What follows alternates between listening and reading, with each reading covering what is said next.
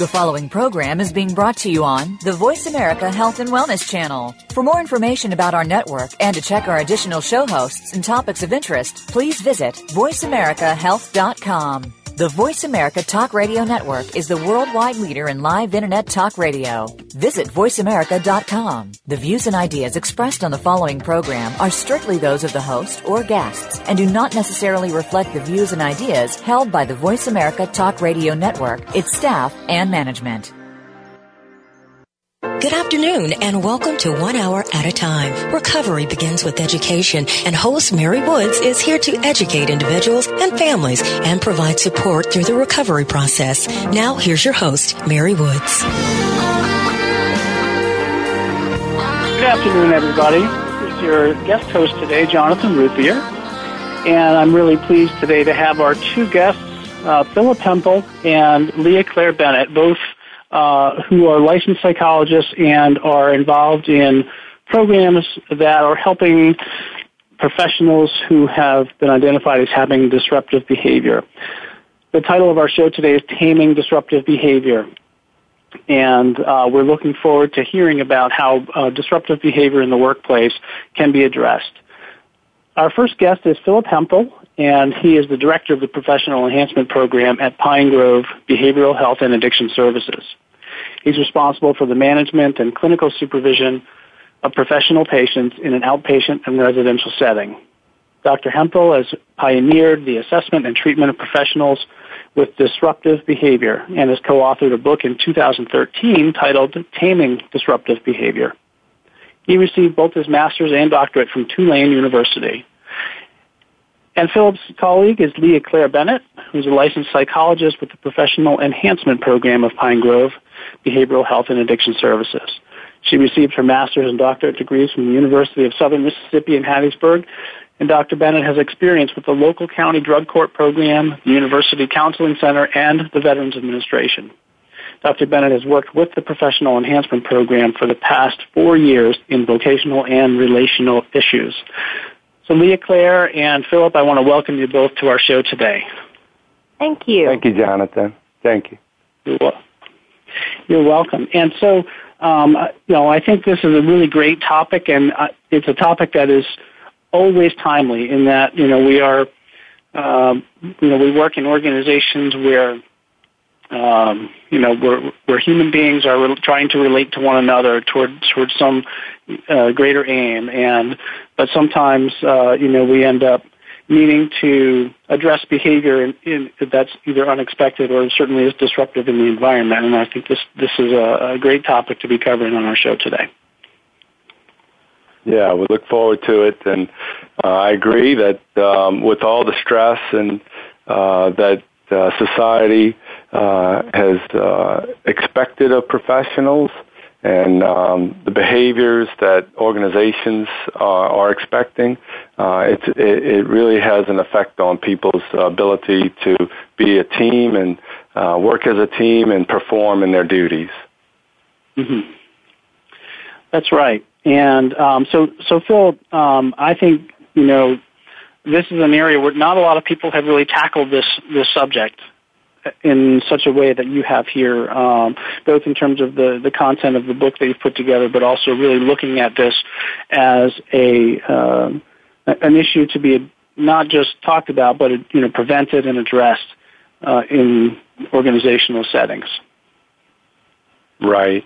The um, you know the, the my colleague and I um, got together and uh, looked at uh, what was available out there in the literature, and we decided that we wanted to gather all of this information and put it into one document with all of the different concepts and processes um, that that really gave people uh, a manual and a guide to be able to go to within the healthcare setting uh, to look at the impact and how it's affecting safety and mistakes and quality and those types of things. He had written quite a bit about bullying, and bullying goes back um, many years. Um, so it was a sort of spin-off for him naturally of uh, dealing with bullying in the workplace. And so that became, uh, that, that's been a very uh, popular topic. And then the uh, Joint Commission, which is a, an organization that um, comes in and does surveys on uh, organizations, healthcare organizations, to make sure that they're following the proper standards uh, to be treating patients. And in 2009, they released um, their guidelines for the industry uh, to be able to address disruptive behavior in the workplace. And in fact, if organizations did not adhere to these and respond to um, the expectations that the Joint Commission had set, then they were going to be in error and have uh, called these different types of errors that you have to respond to as an organization. So you have to have some process in place for managing it um, mm-hmm. because ultimately it's affecting uh, patient care and, and employee satisfaction and safety. Right. Right. Well, and, and certainly, um, you know, something that I think that uh, we can all relate to in some way, you know, in some shape or form. Um, I, you know, when I was reading your book and, and thinking about this topic, you know, images came to me of like the, you know, the Fox TV show House, you know, of, of having, uh, you know, somebody in your organization who uh, may be brilliant, maybe, a, you know, an incredibly talented professional in their discipline, but, you know, with whom others just cannot work. Exactly. Whose, whose influence can be so negative uh, on the others around them. Yeah, I mean, the struggle has been that, you know, uh, society has found entertainment in some of these behaviors. Uh, and, and that's, that's, uh, alarming to me, uh, because in a subtle way, that's a form of accepting these types of behaviors. And, um, yeah, I mean, you know, House is very popular, but he's a, a poster child for disruptive behavior. I mean, all you do is show any clip, um, and, uh, from the, the, um, series, and you can certainly point out examples of this. Um, and you know, it it it's really easy to see, but it's not tolerated. Really, in in, in fact, in the workplace, uh, there's strong um, uh, consequences for people with disruptive behavior. I mean, people are uh, patients are affected, their safety, their there's errors made um, in the in the uh, delivery of care. There's human resource issues and, and just the culture of the organization uh, can have such a negative, uh, divisive um, experience that people don't want to work there. So there's there's uh, quite a bit of money having to be spent on recruiting and retraining people, um, and you know the, the legal there's legal ramifications. There's just uh, the public uh, being aware of some of these behaviors and an impact on safety. Uh, those those are all areas that uh, uh, you know are, are being affected by the, within these organizations. Mm-hmm. So it's really, really a widespread issue, uh, not just in terms of you know maybe how commonly it occurs, but but the collateral damage from from behaviors that are considered disruptive to others in the workplace.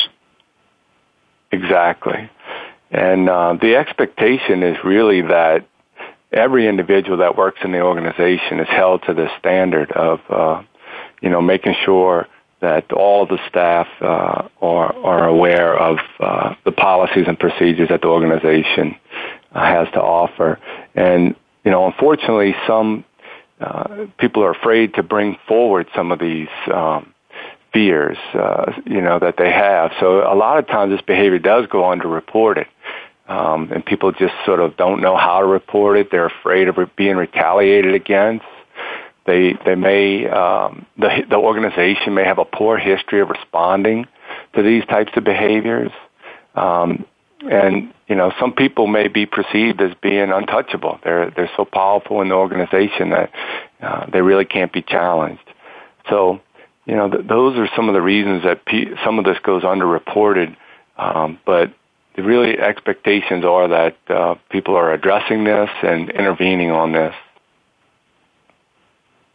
So, um, so Phil, what was it, you know, specifically for you that really inspired you to get involved in this work and to um, you know, put put your thoughts together in in this book and and also um, you know to be to be out speaking about you know how do we address these issues? Well, one of the things was was a lack of clarity out there. You know, there's so many definitions that are floated around that you know it's sort of like um, Justice Potter back in the '60s when he said, you know, he said something to the effect that I know it when I see it, and that's sort of how people are uh, referring to disruptive behavior. Like we really don't know um, the definition of it, um, but when executives were questioned in their organization, um, 95% of them could say, yeah, I've dealt with this on a regular basis, um, even though we don't have a clear definition of, of what this is. Um, they, they routinely see it. So one of the, one of the goals was to really bring the information forward so that we had a very clear um, understanding and definition of what we're describing here. And through that was to, to highlight and, and bring some attention to the impact and the cost and the risk of not addressing this. And so um, we felt that it was important for a preventive, uh, from a preventive uh, perspective, to to have some interventions available, some strategies for addressing the behavior, managing it, um, so that uh, you know ultimately uh, patient care and safety is improved and enhanced. Um, cultures where people are working in the medical industry, uh, people have better job satisfaction. So we felt that there would just be this ripple effect throughout healthcare, given all of the uh, changes that were going on at the time that we were writing this book, um, and just the stressors that were occurring in medicine uh, as larger organizations were, um, you know, uh, consolidating and mergers and acquisitions and those types of things were happening, and the physicians were feeling less and less independent and autonomous. Right. Well, and certainly that creates a stressful um, scenario for physicians who who are used to having autonomy, and um, you know, while that has its pluses and minuses as well, it, you know, I think that it's it's a normal human reaction when your autonomy becomes a little bit more restricted.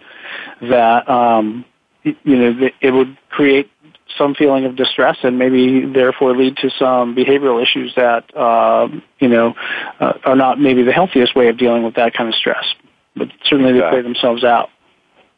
Exactly. Right. Right. And so um, I'm just going to take a, a, quick quote from your book here because um, we've talked about how the you know it's hard to define sometimes, but people say they know it when they see it. And um, uh, you know, I think one way you've defined it here in the book is it, it may be overt or passive. It may occur face to face, over the telephone, or other media. and includes, but it's not limited to, physical threats, physical outbursts, slamming doors, throwing equipment, physical assault, verbal outbursts, use of profanity, intimidating behavior, demeaning or dis- disrespectful comments, racial slurs, telephone hang-ups, refusal to perform assigned tasks, um, refusal to answer questions or return phone calls and pages, and condescending language. Those are all, um, you know, pretty extreme behaviors. Yeah, yeah, and ones that um, you know, 15, 20 years ago were tolerated, um, and there weren't uh, interventions and, and consequences, but nevertheless, they were still having an impact on organizations.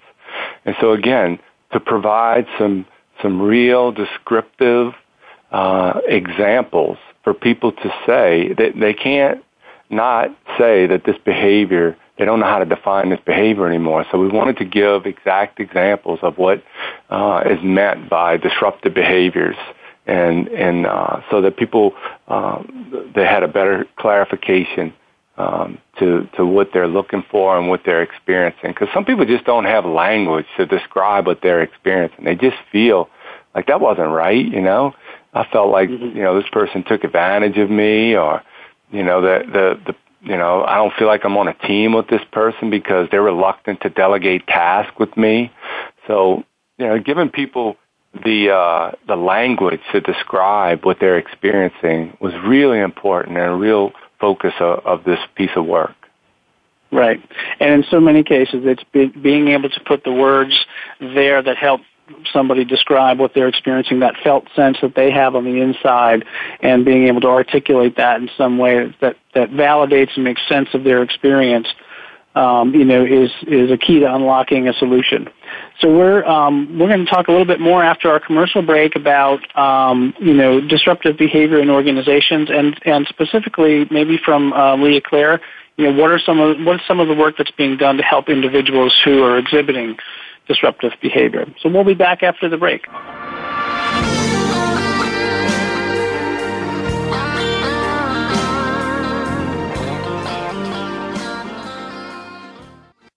Listening to Voice America Health and Wellness. Westbridge Community Services. Westbridge is a nonprofit organization dedicated to supporting the recovery of families and individuals who experience co-occurring mental illness and substance use disorders. Westbridge provides integrated dual diagnosis treatment for adult men and women using evidence-based practices. Visit our site today at westbridge.org and discover that doing what works in helping individuals and families gain recovery from dual disorders is important to the staff at Westbridge Community Services. Westbridge utilizes current evidence-based practices, consensus practices, and old-fashioned common sense to provide treatment to individuals and families that experience co-occurring mental illness and substance use disorders. That's westbridge.org, Family Centered Recovery for co-occurring mental illness and substance abuse disorders. Every day, you hear so much about different aspects of the health and wellness field. One day, you hear one thing, and the next day, you hear something that contradicts what you heard the day before. How do you know what's right? Try tuning in to The Cutting Edge of Health and Wellness today with Dr. Neil Nathan. Our goal is to educate and explore this field with guest experts in order to help you take control of your health and well being. Listen Fridays at 2 p.m. Pacific, 5 p.m. Eastern Time on Voice America Health and Wellness. Healthcare today is full of complex questions and even more complex answers. On top of making choices about healthcare, how do you know that you're making the right choices? Natural medicine or conventional medicine? Should I seek a second opinion? What if I just don't feel right about the treatment I am recommended? Get the answers by tuning in to Rising Through It with Dr. Danielle McDuff, live every Friday afternoon at 4 p.m. Eastern Time and 1 p.m. Pacific Time on the Voice America Health and Wellness Channel. Your life, your health, your network. You're listening to Voice America Health and Wellness. You're listening to One Hour at a Time with host Mary Woods. If you have a question for Mary or her guest, call now. The listener lines are open. The toll free number is 1-866-472-5792. That number again is 1-866-472-5792. Now, let's get back to Mary and One Hour at a Time. Welcome back, everybody. This is Jonathan Ruthier, your guest host today on One Hour at a Time. And we are talking about taming disruptive behavior and specifically um, how to help individuals and organizations who are struggling with uh, the effect of disruptive behavior in their work settings. And our guests today are Phil Hemphill and Leah Claire Bennett. Both are um, uh, doctorate level professionals who are working in the field specifically around um, professional enhancement and helping people who are uh, identified as having or as being in need of assistance with disruptive behavior. So, Leah Claire, just before the break, we started talking a little bit about um, you know the the definition of disruptive behavior, and that really sort of begs the question for us uh, in terms of when when when an organization agrees on a definition how do they go about and assess their employees, uh, you know, who may be identified as having some behaviors that could be damaging to their culture and environment? I think initially the, the reports are going to come, you know, from internal referrals, and I, I think that, you know, the, the assessment piece, there are lots of um, there are lots of agencies out there to help assess, um, but there are different many different factors that, that need to be looked at when these these individuals are identified to look at and be able to identify what what is contributing to the issue. Um, so being able to refer and, and, have a full comprehensive evaluation where a person's um, the psychological issues can be evaluated as well as stressors that are currently occurring. Um, there may be uh, health issues that are going on as well as I think a lot of physicians are, are working longer years, and there may be an issue with aging that could be contributing to some of the disruptive pieces. Um, so there are lots of, of areas that, that need to be assessed, and I think doing that with professionals and, and having that assistance can be helpful once these people or once these individuals are identified within the system um, as problematic. So where does that really begin? I mean, this this um, this sounds a lot like you know maybe an employee the role of an employee assistance program or human resources department in an organization.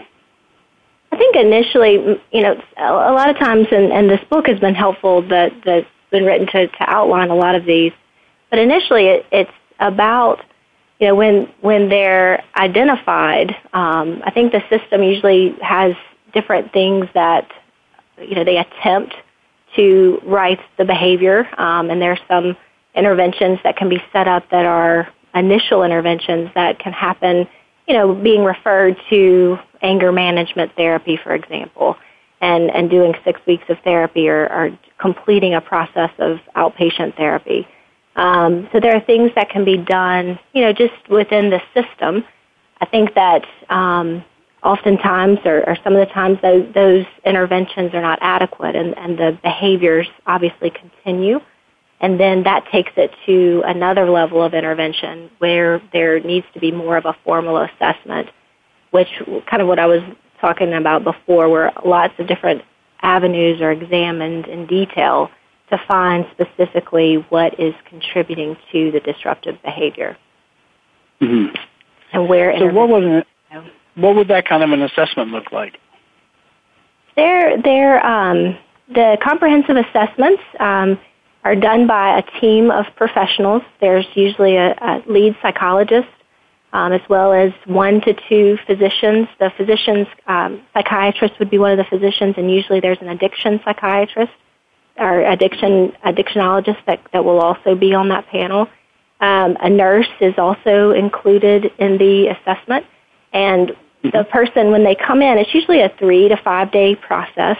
Um, they come in and are seen by the psychologist. The psychologist does an interview with with psychological testing, so that's mm-hmm. also completed. Um, the psychiatric interviews are done as well as um, drug testing and to make sure that it's not a chemical um, a chemical addiction or problem. And then um, all of those pieces are put together in addition to collateral information, which I think is a very key part where the evaluators attempt to get information from the um, person's workplace. So from supervisors and, and other individuals that have been, been impacted by the behavior so that they can speak and, and have a clear understanding of what's been happening in the workplace. Mm-hmm. Because most of the time, when you're when you're seeing the disruptive for the assessment piece, there's there's a lot of denial um, and a lot of blame that's that's external. It's it's, it's someone else's fault. It's it's um, the system's fault, and so they they typically have a very difficult time being able to to self evaluate the issues and, and what's been going on. So I'd imagine you'd be met you'd be meeting a lot of resistance to somebody, you know, or from somebody was referred for this kind of an evaluation. Absolutely, absolutely, and that and that it varies. I mean, it, it's not um, across the board. There are some people I think that come in that that realize there's a problem and, and want to get assistance and get help, and they recognize that things have been slowly spiraling out of control. Um, within, you know, usually it's work, and then there are other areas of their life that they're seeing um, similar things happen. But um, yeah, so and then there are those that that have no awareness, um, and they seem to portray themselves as, as victims to the system, and, and they're being singled out, and you know this term disruptive is just out to get physicians, those types of things where where they fight um, not only the evaluation, but then will fight as as they enter the treatment process. Right. Right. So it's it sounds like it's just really important to um, you know, to be able to acknowledge all of the all of those feelings and you know the the level of resentment that somebody might be bringing with them to the process. Because you know how can you help somebody with this kind of a scenario, especially if they're you know typically a, maybe a really um, highly productive person or somebody in, you know in the work environment that has uh, maybe generating a lot of revenue for the company or for the hospital? And um, you know, but still has these ongoing challenges in the workplace. Right, absolutely, and it it um, it definitely. I mean, it's it's it's difficult to to bring those individuals in, and they I mean, they're they're they have different differing levels of power in the system, and, and how they've used that power um, to get things or get away with things for years. And so there there can be, um, I, I think, meeting this process initially um, with a, a lot of the disruptives. I would say there there is that that significant level of resistance in fighting the process, and really not wanting to to um, look at where the issues lie. So what are um, you know what are what are some of the things that you find in particular that um, you know people have a hard time seeing? Well, as you guys were, were going through some of the when you read off the list of the the um, disruptive behaviors, I think a lot of those are are very overt, such as you know slamming doors and, and yelling at other individuals. But uh, sometimes with these these behaviors, a lot of them are very covert. Um, I mean, the intimidation is on there, but intimidation can be used with silence or um, a refusal to act on things, a refusal to complete charts. Um, so there can be these very passive behaviors that they're passive aggressive against the system, and I think that you know oftentimes with the disruptives, they they have um, the defense initially that you know, the reason I engaged in this behavior is because I was helping the patient. And they, they justify and, and use a lot of, of that rationale to, you know, say that, that I was doing this for the good of the patient.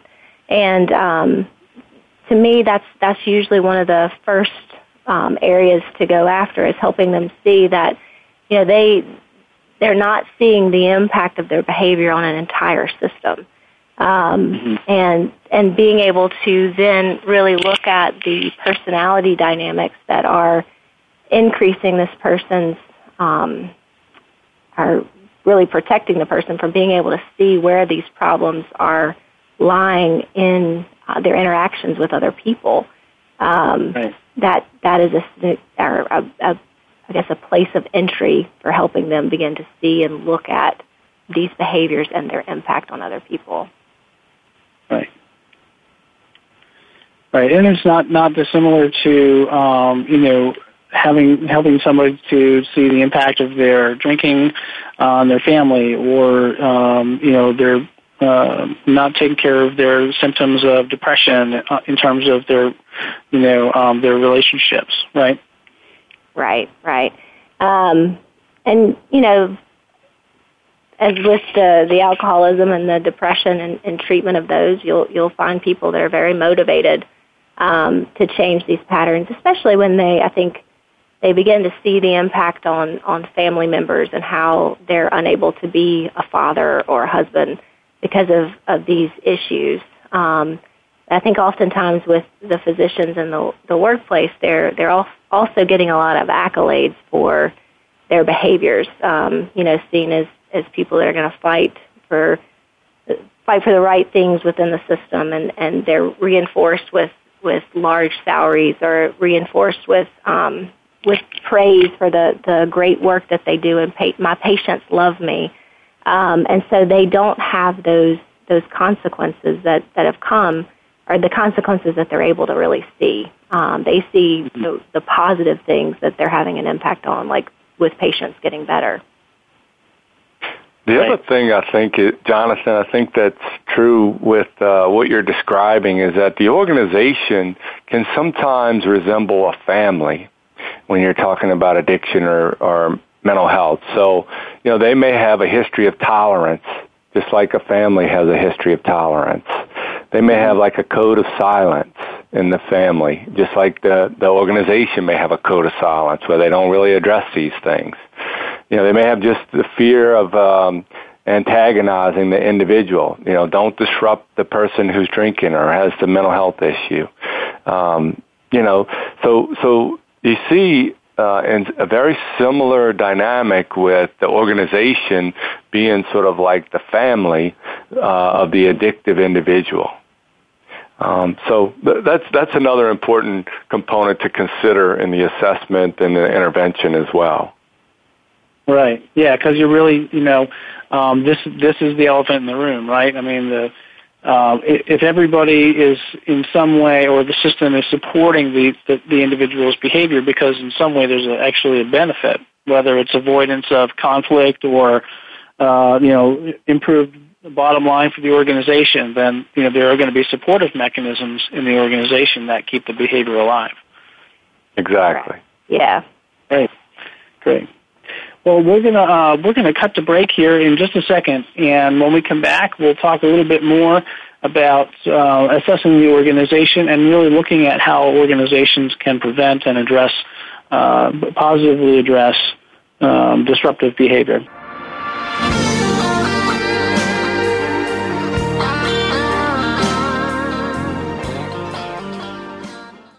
You're listening to Voice America Health and Wellness. Westbridge Community Services. Westbridge is a nonprofit organization dedicated to supporting the recovery of families and individuals who experience co-occurring mental illness and substance use disorders. Westbridge provides integrated dual diagnosis treatment for adult men and women using evidence-based practices. Visit our site today at westbridge.org and discover that doing what works in helping individuals and families gain recovery from dual disorders is important to the staff at Westbridge Community Services. Westbridge utilizes current evidence-based practices, consensus practices, and old-fashioned common sense to provide treatment to individuals and families that experience co-occurring mental illness and substance use disorders. That's westbridge.org, family centered recovery for co-occurring mental illness and substance abuse disorders. Explore the power of natural healing with Howard Strauss. Join us each week for an informative program that'll help you learn effective healing methods using natural remedies. Howard's guests include top researchers, authors, and experts who will share their views on a variety of natural products and healing methods that really work. Tune in to the power of natural healing with Howard Strauss. Mondays at 11 a.m. Pacific Time, 2 p.m. Eastern Time on the Voice America Health and Wellness Channel. Do you know about Reiki? This method of healing can complement Western medicine as well as other alternative practices. Besides healing, it can have the additional effect of making you feel more positive about yourself and the world around you. By tuning into For the Love of Reiki with host Paula Vale, you'll find how Reiki can improve your health, bring balance into your life, and fill you with joy. For the Love of Reiki is broadcast live every Wednesday at 11 a.m. Pacific Time and 2 p.m. Eastern Time on the Voice America Health and Wellness Channel. Your life, your health, your network.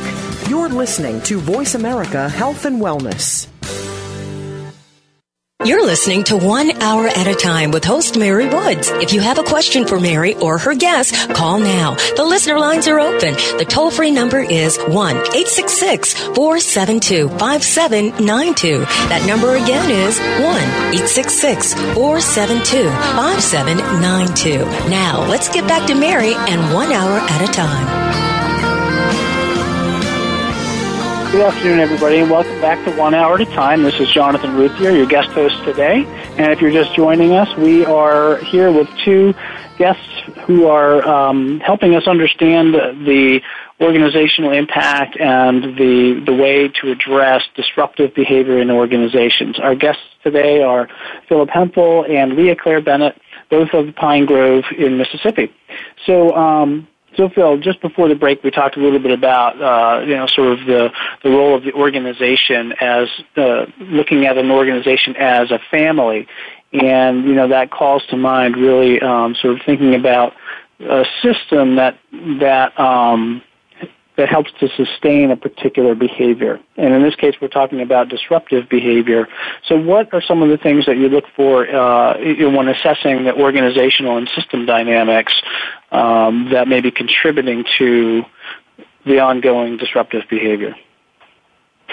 Well, first off, my, my colleague that uh, co-authored the book with Marty Martin, uh, he really talks about John Kotter's work on urgency and the importance of that, you know, having that cultural inertia of doing something. Leading change was one of John Kotter's books, and a sense of urgency. So he really likes uh, citing those books related to uh, you got to do something, and you have to really act. And so that that process, you know, not everybody um, is up for that. Some difficult, you know, some leaders have difficulties with that. Um, some of them, you know, kind of hope the problem will just take care of itself without putting forth any effort, and that's really a common error. Some people just are so marred in um, taking that first step because they just don't want all of the sequelae, all the consequences that are going to fall when you take that first step. Um, so you know, they, they you know, they they sometimes uh, will go and try to hide behind some of the legal um, components in the organization instead of you know just being direct and uh, addressing the person. So you know some individuals have uh, difficulty um, holding uh, others to, to, to, these different standards, and um, you, know, you, you, really uh, want someone who is going to be open to having an organizational hierarchy, which you have to have in a, in a system like this, but also someone who's going to be willing to act and really frame this like an ethical issue. You know, uh, this isn't just an organization. This is like a, a medical ethical issue, a patient safety, a patient care issue. Um, and so framing it like that increases the, the possibility um, of, of urgency and people acting. And, you know, so, so making sure that the individuals have the resources, uh, and, and, being able to, to respond, that, that's, that's really important. Um, setting expectations in, in the organization, like really doing a lot of preventive work can be really helpful um, so that you, you have ongoing education and you really empower all the individuals in the organization to be able to um, effectively address this issue and, and make sure you have to um, push the policies um, and push them out in front of orientation to new workers, annual orientations, team building types of meetings. So just continually um, putting the expectations out there and the processes that are available to people, and then taking them very seriously when they do come forward, not just um, saying, "Well, that's not a credible."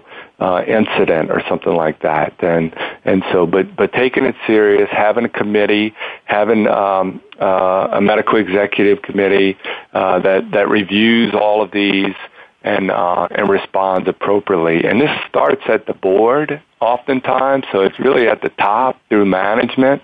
Um, so everybody has to be committed um, to this and, and and really have an investment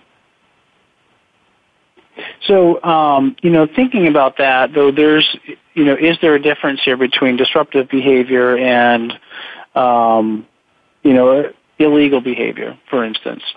Um, you know, where there's maybe degrees of intensity or degrees of harm that, that can take place from this. And do you find that it's, it's uh, a challenge sometimes for organizations to really embrace an approach to something that, that may feel a little bit less impactful? Um, than say, you know, obvious breach of ethical, you know, guidelines or or something that's frankly illegal. Yeah, I think when you're in the medical field, you're you're dealing. Uh, although there's an art to medicine, it's much more uh, scientific. Like you do this, and then this is the reaction. You have this intervention. You do this assessment. So there's a lot more sort of evidence based. And then when you start to add in there um, you know, taking responsibility for your actions. Well, that can be um, a judgmental, or it can be uh, something that that people can easily challenge. Like, how can you say I'm too rigid or stubborn? I mean, you know, so so when you have a little bit of gray area, you have some people who are much more likely to push back from those types of things. But um, obviously, you have um, grave uh, types of behaviors that are uh, illegal or or um, you know, totally uh, can can people can have charges pressed against them. It's not just sarcastic or flippant language. You can have someone with assault or something like that, uh, and you do have some civil uh, lawsuits that take place uh, at, at different times. Um, but that's a that's something I'm not prepared to speak to about the healthcare laws. But um, but certainly, um, yeah, you can have both of those and, and, and variations of those. Do you find that organizations struggle sometimes? I mean, let's you know, let's take the case, uh, which I think was a great illustration in your book, of uh, a physician who's who's a significant generator of revenue for the organization, um, and you know, as compared to maybe another person, uh, you know, in a leadership position who's who doesn't have rev- revenue generating generating responsibilities, or another physician who doesn't bring as much revenue in. And do organizations struggle with with how to address disruptive behavior uh, equally and effectively in those kind of cases? I think that I, think that's true. Um, as Philip was describing earlier about the the willingness to act and the consistency in those actions, I think that to me that does happen when when there are varying degrees of things that are intervened on. Because um, we'll have physicians here are that have disruptive and say, well, they didn't go after this person, and this person does this, you know, all the time. Um, and so there's there's a degree of um, separation that then gets created as opposed to seeing that these are um, all equally important. Um, and I think it, it when that happens, it undermines any of the interventions within the system. So going back to the system level, it, it becomes a, a less effective um, system and approach to the problem when there are people that are looked on differently based on revenue, for example. Right. So it's a situation where you really want to apply things as evenly as possible in terms of its impact on other people and you know the the productiv- productivity of the team as a whole, not just the individual. Yeah. Right. So you know one of the things in terms of uh, you know looking at this issue from a systems perspective. We talked about um, being uh, uh, common features of somebody who has been a target of disruptive behavior. I thought that was an interesting um, that was an interesting concept to, to put in here. I think an important one in terms of how things you know are sustained. Um, so maybe before we talk a little bit more about um, you know the, the effective strategy for dealing with with some of this behavior, you know what, what are some of those other dynamics that that keep some of this behavior alive. Wait, Claire, you want to talk about that one? So you're talking about what what within the system when it's not addressed to keep the the behavior occurring. Right. I, I mean, I think that um, when there is the the lack of leadership, um, that that's a major impact, um, and that within the the system, when people um, don't believe that there are going to be consequences or they believe or, or the system is not educated in terms of what disruptive behavior is and how to um, how to intervene or, or that it's going to be intervened on, um, then they go they the behavior continues and the impacts, as, as Philip noted before, about how that that impacts significantly on the entire system. Mm-hmm you know, it's really, um, I was really struck by some of the, the data that was presented in the book, which, you know, uh, I'm reading right from here on page 41. In a survey of over 1,600 physician executives, almost all, 95, over 95% reported regularly encountering disruptive physician behavior. And nearly three out of four stated that these cases nearly always involve the same physician. And it's more than a one-time event. That was just a staggering number to me. Yeah. I mean, you often hear from leaders in healthcare talk about, you know, like 95% of their time goes to 5% of the individuals. Yeah. Um, and so it's, there's a need to, uh, spend, these take, these cases, these individuals with these behaviors take a lot of time, a lot of resources. They're long term. Um, so you know there there's a tendency to um, try to to um, you know wait to the last minute or wait till you have no other choice and you know to do this. And further in that in that article it talks about how routinely these behaviors are occurring as well. This isn't just like you know oh it's happening once a year. These are like routine behaviors that they're engaging um, some of the certain uh, individuals in the organization that they're having to intervene on. Mm-hmm. Yeah, and I think the um, I mean I think the positive part of this is that you know, with education like this and, and developing a good plan, this behavior can be addressed and it doesn't have to be something that just, that people just accept. Um, I really, I was, uh, I was struck by the fact that 89.7% uh, of medical schools formally teach professionalism in the curriculum. yeah. So, yeah. So, so it certainly seems like. Go ahead. I was going to say, so it certainly seems like uh, the field is becoming more aware of this as an issue, and uh, you know, and medical schools are starting to address it, um, you know, a little bit more proactively. I, I think it is a trend that is occurring um, slowly, but yeah. Great.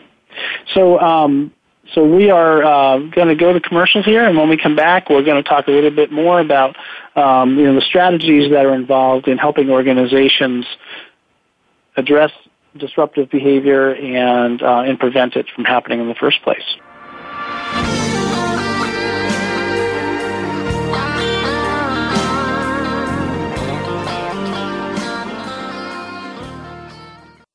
Opinions, options, answers. You're listening to Voice America Health and Wellness. Westbridge Community Services. Westbridge is a nonprofit organization dedicated to supporting the recovery of families and individuals who experience co-occurring mental illness and substance use disorders. Westbridge provides integrated dual diagnosis treatment for adult men and women using evidence-based practices. Visit our site today at westbridge.org and discover that doing what works in helping individuals and families gain recovery from dual disorders is important to the staff at Westbridge Community Services. Westbridge utilizes current evidence-based practices, consensus practices, and old-fashioned common sense to provide treatment to individuals and families that experience co-occurring mental illness and substance use disorders. That's westbridge.org, family centered recovery for co-occurring mental illness and substance abuse disorders. Running is one of the fastest growing sports, with everyday people stepping it up and training for that next big race goal. The In Flight Running Show with Coach Michael Merlino is your guide to running whether you're just getting started or training for the Boston Marathon. By paying attention to and following the tips offered by Michael and his guests, you'll be able to take your running to new heights and reach your next finish line with confidence. Tune in every Friday at noon Eastern Time, 9 a.m. Pacific Time on Voice America Health and Wellness. We're making it easier to listen to the Voice America Talk Radio Network live wherever you go on iPhone, Blackberry, or Android. Download it from the Apple iTunes App Store, Blackberry App World, or Android Market. You're listening to One Hour at a Time with host Mary Woods. If you have a question for Mary or her guest, call now. The listener lines are open. The toll free number is 1-866-472-5792. That number again is 1-866-472-5792. Now, let's get back to Mary and One Hour at a Time. Welcome back to One Hour at a Time, everybody. This is Jonathan Ruthier, your guest host today. And we are here with Phil Hemphill and Leah Claire Bennett from Pine Grove Behavioral Health. Uh, and we're talking about um, helping people and organizations deal with disruptive behavior. And uh, just before the break, we started to you know, have a little discussion about what organizations can do. Um, first, we've talked a little bit about assessment, but now once once an assessment has uh, identified that, that disruptive behavior is taking place, you know, what can an organization do to take steps to to address it specifically and to prevent it from happening again in the future? Uh, to me, I, I think the the really important thing for organizations is um, follow through. So once the assessment has been done, at the end of that process, recommendations would be made based on all of the information and all the data collected throughout that process. So using the psychological testing and, and collateral information, and uh, then taking all that information to formulate what those recommendations for how to best intervene with this particular person. And I think that the organizations can best use that information by following what has been outlined to do. And I think sometimes organizations struggle with that. They they get those rec- recommendations and they have difficulty implementing them or, or kind of going back to the norm as opposed to following through with what's been outlined and how to mm-hmm. address the, the individual, whether that means treatment outpatient or residential treatment, et cetera, just to make sure that the individual gets that. Well, it sounds like the organizations, you know, the board and leadership of an organization really have this responsibility to, to address things and, and monitor things carefully and also to have an ongoing feedback process. Actually, you talk about in the book a feed forward process, which I really like. Um, so, uh, Phil, I don't know if you want to say a little bit more about what that looks like.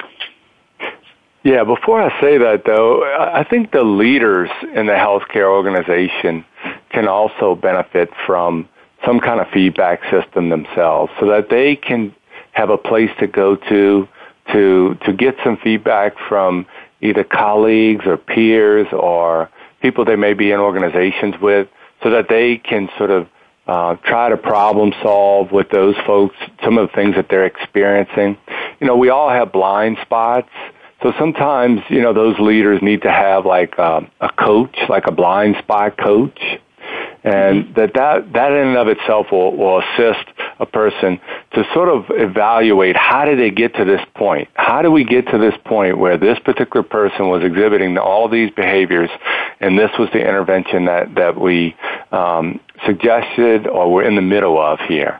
So as a healthcare leader, it's important to have those um, protective factors in place for themselves now, if you're willing to be open to that type of uh, feedback and um, scrutiny, well, then you know it's a lot easier to ask the person with the disruptive behavior um, that I want you to participate in this multi-source feedback process as well. Um, right. It's different, um, you know, because this is much more specific to their behavior. But um, you know, there, there's a long history of multi-source feedback and 360 feedback uh, being valid and accurate in the in the literature here. Um, so there are numerous uh, instruments that uh, really focus on humanistic skills and look at weaknesses and strengths and um, what are some of the potential benefits uh, that you that you can have uh, as an individual, but also as an organization in creating change. And I think what happens with these multi-source feedback uh, interventions uh, is that everybody in the organization who's filling these um, questionnaires out about a single person, they're kind of reflecting on well, well, do I really do this behavior or have I seen this in other people in our organization? So it really has this impact across the organization when you start to implement these types of uh, multi-source feedback, 360 feedback. We're very used to these. I mean, you know, how many times you go to a hotel, you go to the bank. I got one from the bank the other day. I mean, how how much can I really assess things? I got to assess going into the lobby of a bank. Um, so we're kind of used to, um, you know, providing this feedback. So it's just another way of, um, you know, increase in accountability, increase in responsibility, improving the team's effectiveness, identifying any needs, coaching needs or training needs or therapeutic needs. And it just increases the value uh, of, the, of the organization. Well, I think one, you know, one of the things that is interesting about that is, you know, when you just start asking people questions it, across the board, you know, uh, asking them to assess themselves. You know, have I ever, uh, you know, spoken to a colleague disrespectfully, or you know, to what extent do you, you know, do you see this in your subordinates? You know, as a leader, um, it does help sort of raise consciousness in the moment, just just when you're even be, being asked the question, you know, before an, a problem has been identified. Is that right? That's correct. That's correct. And we know that, you know, um, multi-source feedback, 360 feedback is typically more accurate than just uh, a single rater or a supervisor rating one person. Um, so, and it, you know, people are more open to it because there's multiple people, uh, and it's more likely to improve their behavior and their performance. Mm-hmm. Right. Right. Well, I mean, uh, having, like you said, you know, having uh, multi sources really supports the validity of the information, so it can become less of a blame game or a he said, she said kind of situation, right? Right, and it's an opportunity to catch people doing something good. You know, you don't always want to just focus on negative behaviors. You want to reinforce uh, appropriate, um, civil uh, behavior, good citizenship in your organization, expressing empathy. Um, you know, you want to you want to have um, positives as well embedded in the dimensions of this survey. So being open to others. I mean, those types of things are, are really important. Teaching others, being willing to teach others. I mean, those are things that you are also asking in the surveys, not just arrogance or um, exploitation or intimidation or cultural insensitivity. You're not just asking those types of questions. You're, you're asking um, positive ones as well, like the impact on a team or something like that. Mm-hmm. I think right. also with it, it does highlight things that are going well, but it, it also allows when you're doing these to to provide earlier intervention when you know um, that it's a problem, and so you, it can be addressed as opposed to it just being a lingering problem that everybody knows about but no one's doing anything about. And so then the, the leadership has that information to be able to, to intervene and, and help the person or get the help that they need so that um, the system can, can be healthy. Right. Right. Well, and having that information is the first, you know, first step in really saying, okay, you know, maybe there's something here I need to take a look at in a way that feels safe and not threatening to the person who may be engaging in something disruptive. Right. Exactly. Exactly. So it's you know the power of perspective is the way I see it, the way you see it, and then the way it really is. Right. so one of the things uh, that I thought was really useful, uh, you talked a little bit about the profile of a derailed healthcare executive, and and and tell me a little bit about you know tell our listeners a little bit about about that?